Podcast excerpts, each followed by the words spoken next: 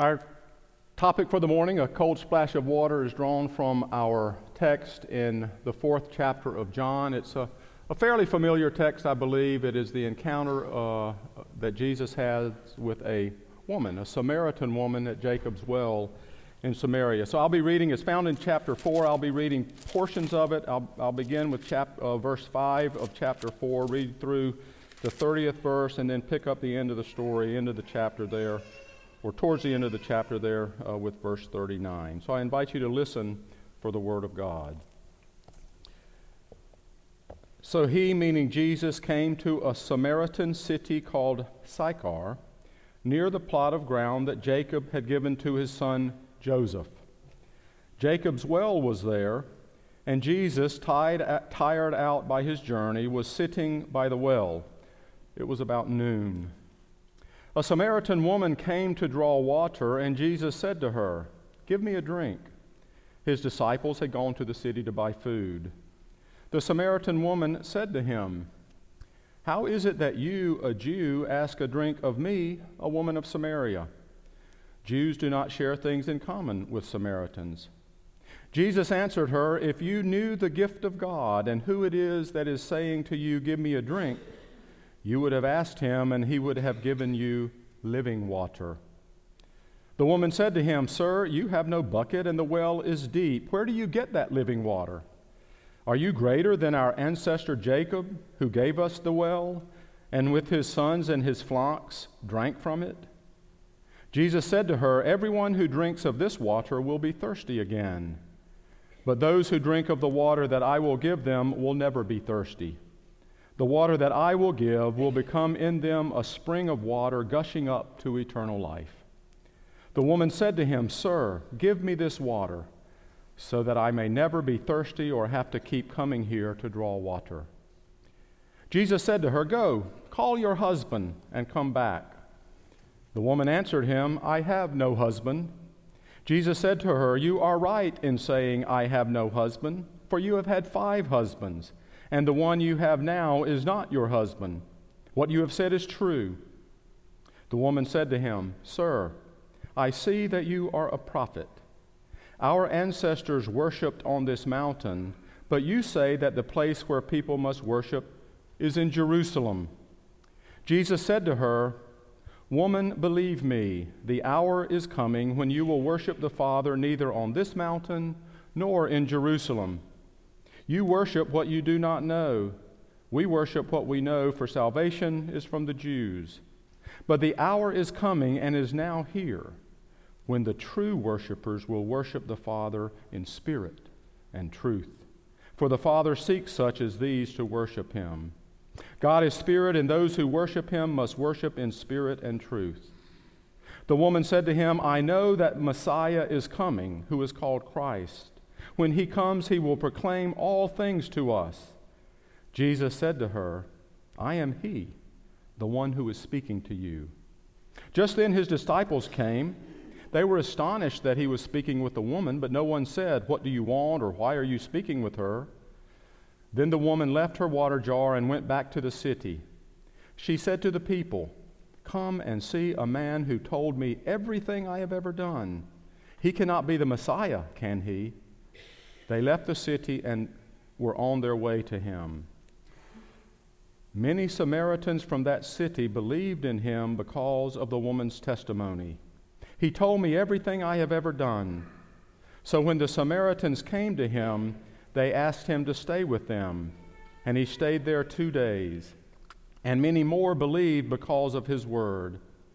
They said to the woman, It is no longer because of what you have said that we believe for we have heard for ourselves, and we know that this is truly the Savior of the world.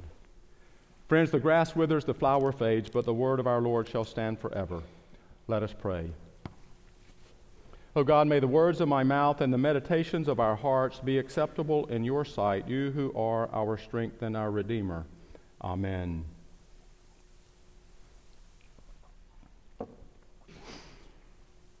Ours is a world familiar with division politically, sociologically, logically, economically, religiously, Division has been part of our history and surely will continue to be part of our future. Indeed, the, the history of humankind could be written from the perspective of the dynamics, natural and otherwise, that have combined to produce division. Ours is a country familiar with division. Indeed, we are probably as divided now as we were back during the War of Northern Aggression, back in the 1860s. the issues which divide are substantial. Political ideology, of course, the chasm between rich and poor, the battle for civil rights historically, the denial of women for many years the right to vote and hold office, LGBTQ rights. The list is endless. And for many in today's society, even families are familiar with division. Robert Orben shares Who can ever forget Winston Churchill's immortal words? We shall fight on the beaches, we shall fight on the landing grounds, we shall fight in the fields and in the streets, we shall fight in the hills. To which Orben adds, It sounds exactly like our family vacation. Although obviously family squabbling is far different than family division, we know of divisions within families that are never healed. And some of the most severe divisions have cur- occurred down religious lines. Not only do we have divisions among faith groups which share a common heritage Christian Jew, Jew Muslim, Muslim Christian we also have divisions within divisions Protestant, Catholic, Anglican, Reformed, Fundamentalist, Liberal, etc. Perhaps you're familiar with the adage there is no beast more ferocious than two Christians who disagree. Or perhaps you've heard the story of the small town in East Tennessee. Sandy might even have been Morristown, I'm not sure. Hardly big enough to support one church, where on opposite sides of Main Street stood the First Baptist Church and the Second Baptist Church. Well, when a, a, visitor inquired as to why there were two Baptist churches in this single tiny town, the visitor was told, Well, this Baptist church says there ain't no hell. And this other Baptist church says, The hell there ain't. well, sadly, Baptists are not the only ones who are riddled with division. Ours is a denomination, the Presbyterian Church, familiar with division whether gays and lesbians should be eligible to be ordained as elders and deacons and ministers, the ordination of women, the place of African Americans in worship and at the Lord's table, the justification for slavery, emotional excess in place of right belief. These issues and others have left their divisive imprint on the history of the Presbyterian Church in these United States. The Presbyterian Church USA has in its history split or splintered and in some cases reunited more than 15 times in its history. Well, if it's any comfort, these internecine family squabbles, which are part and parcel of the history of our world, nation, and religious landscape, are also part of the history of Israel. Underlying our Johannine scripture passage is the ancient division of Samaritan and Jew. The author of the fourth gospel tells us that Jesus leaves Judea. You see Judea there. And then to go to Galilee. But then he gives us a red flag. But he had to go through Samaria. You can see on the map there that to get from Judea up to Galilee, you must go through Samaria. Samaria. The conversation between Jesus and the Samaritan woman he meets at the well, the longest recorded conversation between Jesus and any one individual in the Bible, sheds light on how Jesus deals with this division. A Samaritan woman comes to a well to draw water. There she notices a man resting. She is taken by surprise when Jesus speaks to her. How is it that you, a Jew, ask a, a drink of me, a woman of Samaria?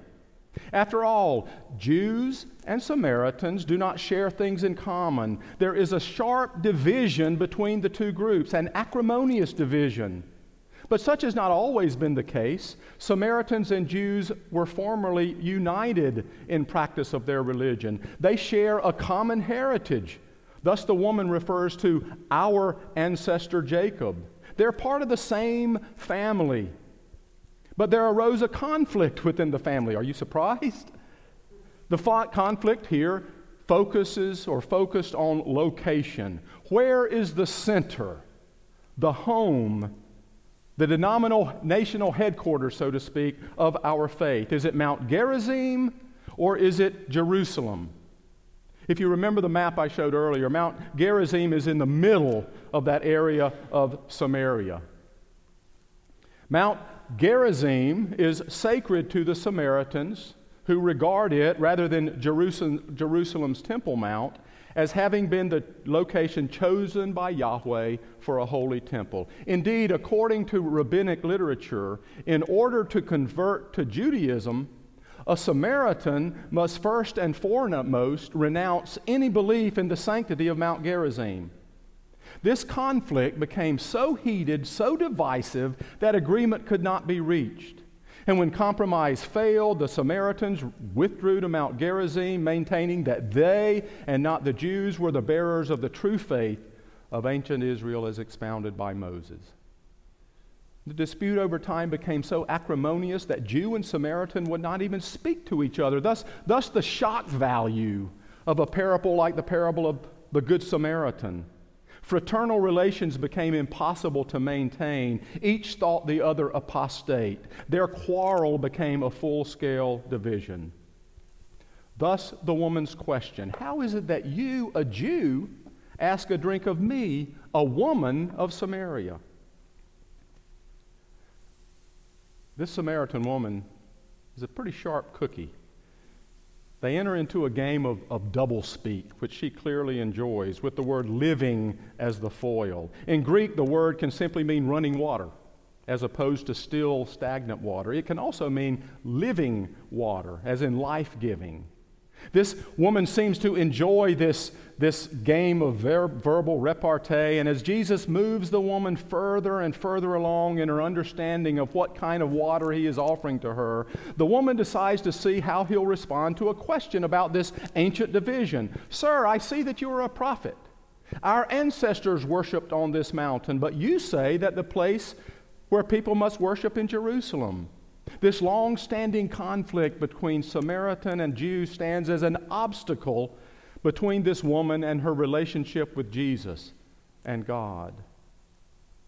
Fully aware of this ancient division, Jesus replies, Woman, believe me, the time is coming when you will worship the Father neither on this mountain or in Jerusalem. The hour is coming when the true worshipers will worship the Father in spirit and in truth. As Jesus tends to do with conflict, he changes the emphasis. He turns the issue away from the conflict to one's relationship with God. Whether it's the Pharisee and his insistence on following the letter of the law as, as a way of being in relationship with God, or the sinner who has ignored or given up on his or her relationship with God, or where God should be worshiped. Jesus brings God to the forefront. Jesus doesn't deny the division, the conflict. He simply suggests that worship of God transcends that conflict, offering to the sinner as well as the saint a relationship which transcends division and conflict. And fr- friends, therein lies hope that even in the midst of a divided world, a divided church, a divided nation, God in Christ transcends chasms that divide so that between religiously motivated groups there can be celebration that despite division, God is honored when God is worshiped in spirit and in truth. And as surely as Jesus is talking to this woman by the well, just as clearly as John is speaking to his still young and growing Christian community, clearer still is the fact that these words address our religiously pluralistic society today. You perhaps have heard uh, of John Wesley, the founder of Methodism's dream. He was concerned about the rise of denominations in the church, and, and in this dream, he was ushered into the gates of hell. There he asked, Are there any Presbyterians here? Yes, came the reply. Then he asked, Are there any Baptists? Yes. Any Episcopalians? Yes. Any Methodists? Yes. The answer was yes each time. Much distressed, Wesley was then ushered to the gates of heaven. There he asked the question, the same question, and the answer was no, no, no. To this, Wesley answered, Who, who then is inside? The answer came, came back there are only people here. In Christ, all people ultimately are united in a common purpose, ministry and mission, which transcend the human barriers we erect that separate Christian from Christian and, from, and Christian from the rest of the world. Confessing not only our sinfulness in erecting these barriers, but also our inability to remove them. Still, we are called to celebrate the power of God in Christ that is indeed able to transcend the chasms that separate us. Perhaps you notice that by the end of our reading, the scope of the saving power of Jesus had expanded.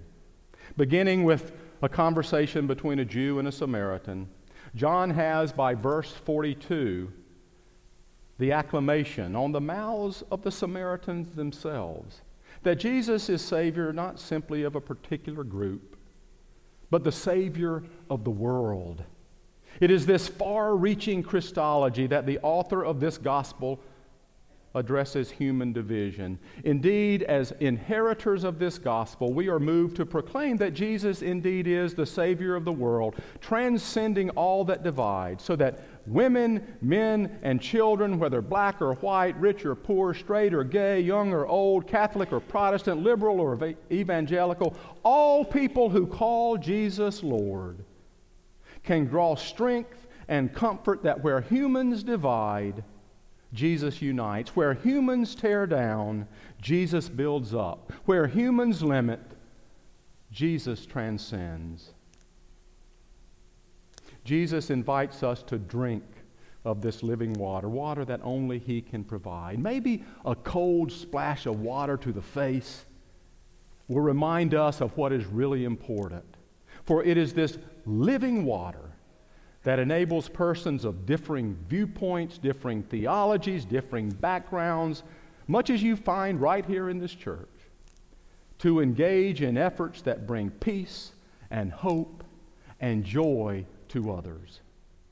So when you, with good intent and for reasons of conscience, reach that place where you are simply unable to see eye to eye with another individual, remember this passage Remember that Jesus transcends those differences in a way that is beyond our understanding.